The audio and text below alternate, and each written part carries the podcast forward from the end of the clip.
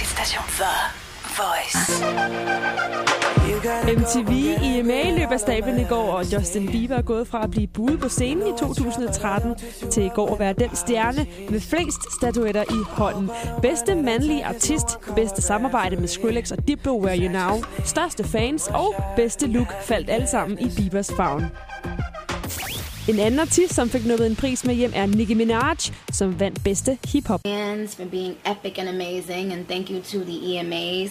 I wish I was in Milan eating some delicious um, spaghetti, but I'm not. Um, but love you. Mwah.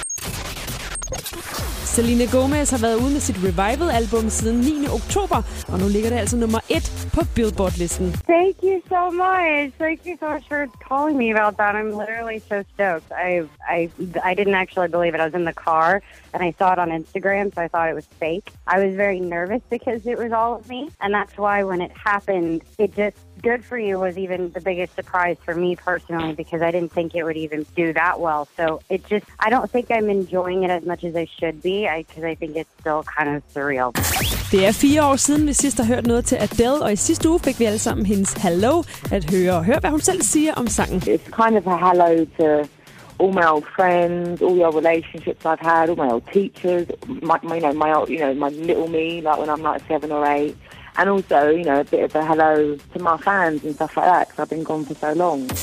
Justin Bieber samarbejder med Ed Sheeran. På Biebers nye album Purpose, som udkommer 13. november, har han nu afsløret, at han arbejder med den rødhårede stjerne, og vi glæder os til at høre resultatet. We wrote a song together, and basically, it's it's one of my favorites on the album. It's just me and a guitar, and uh, basically that's how I started. You know, I started just playing on the street with a guitar, and so it's cool to go back to my roots with that, as well as uh, being able to work with Ed. I think he's one of the most talented writers in the game right now, and um, just to have his input and have his uh, his stories and our stories, being able to just match them up together and say, "What have you been through? What have you been through?" Liam Payne fra One Direction er nu også single. Han har dannet par med Sofia Smith i over to år, og bruddet skete lige op til en stor koncert, hvor bandet måtte aflyse, fordi øh, Liam efter sine følte sig syg. Og det er nok ikke på grund af feber, men hjertesover. Kylie Jenner og Tiger er blevet forældre, dog kun til en engelsk bulldog, men det er ikke hvilken som helst bulldog. Den blev givet til dem på Kylies dørtrin en aften, og den er efter sine givet af ejeren af en app-virksomhed. Hunden koster 337.000 kroner. I sidste uge fortalte jeg, at en forfatter har skrevet en bog om Jay-Z og Beyoncé og om utroskabsrygterne med Rihanna. Nu er det kommet frem, at Rihannas tidligere PR-mand startede rygtet dengang, fordi han var desperat efter, at Rihannas Ponte Replay blev en succes. Og dårlig omtale er bedre end ingen, mener han.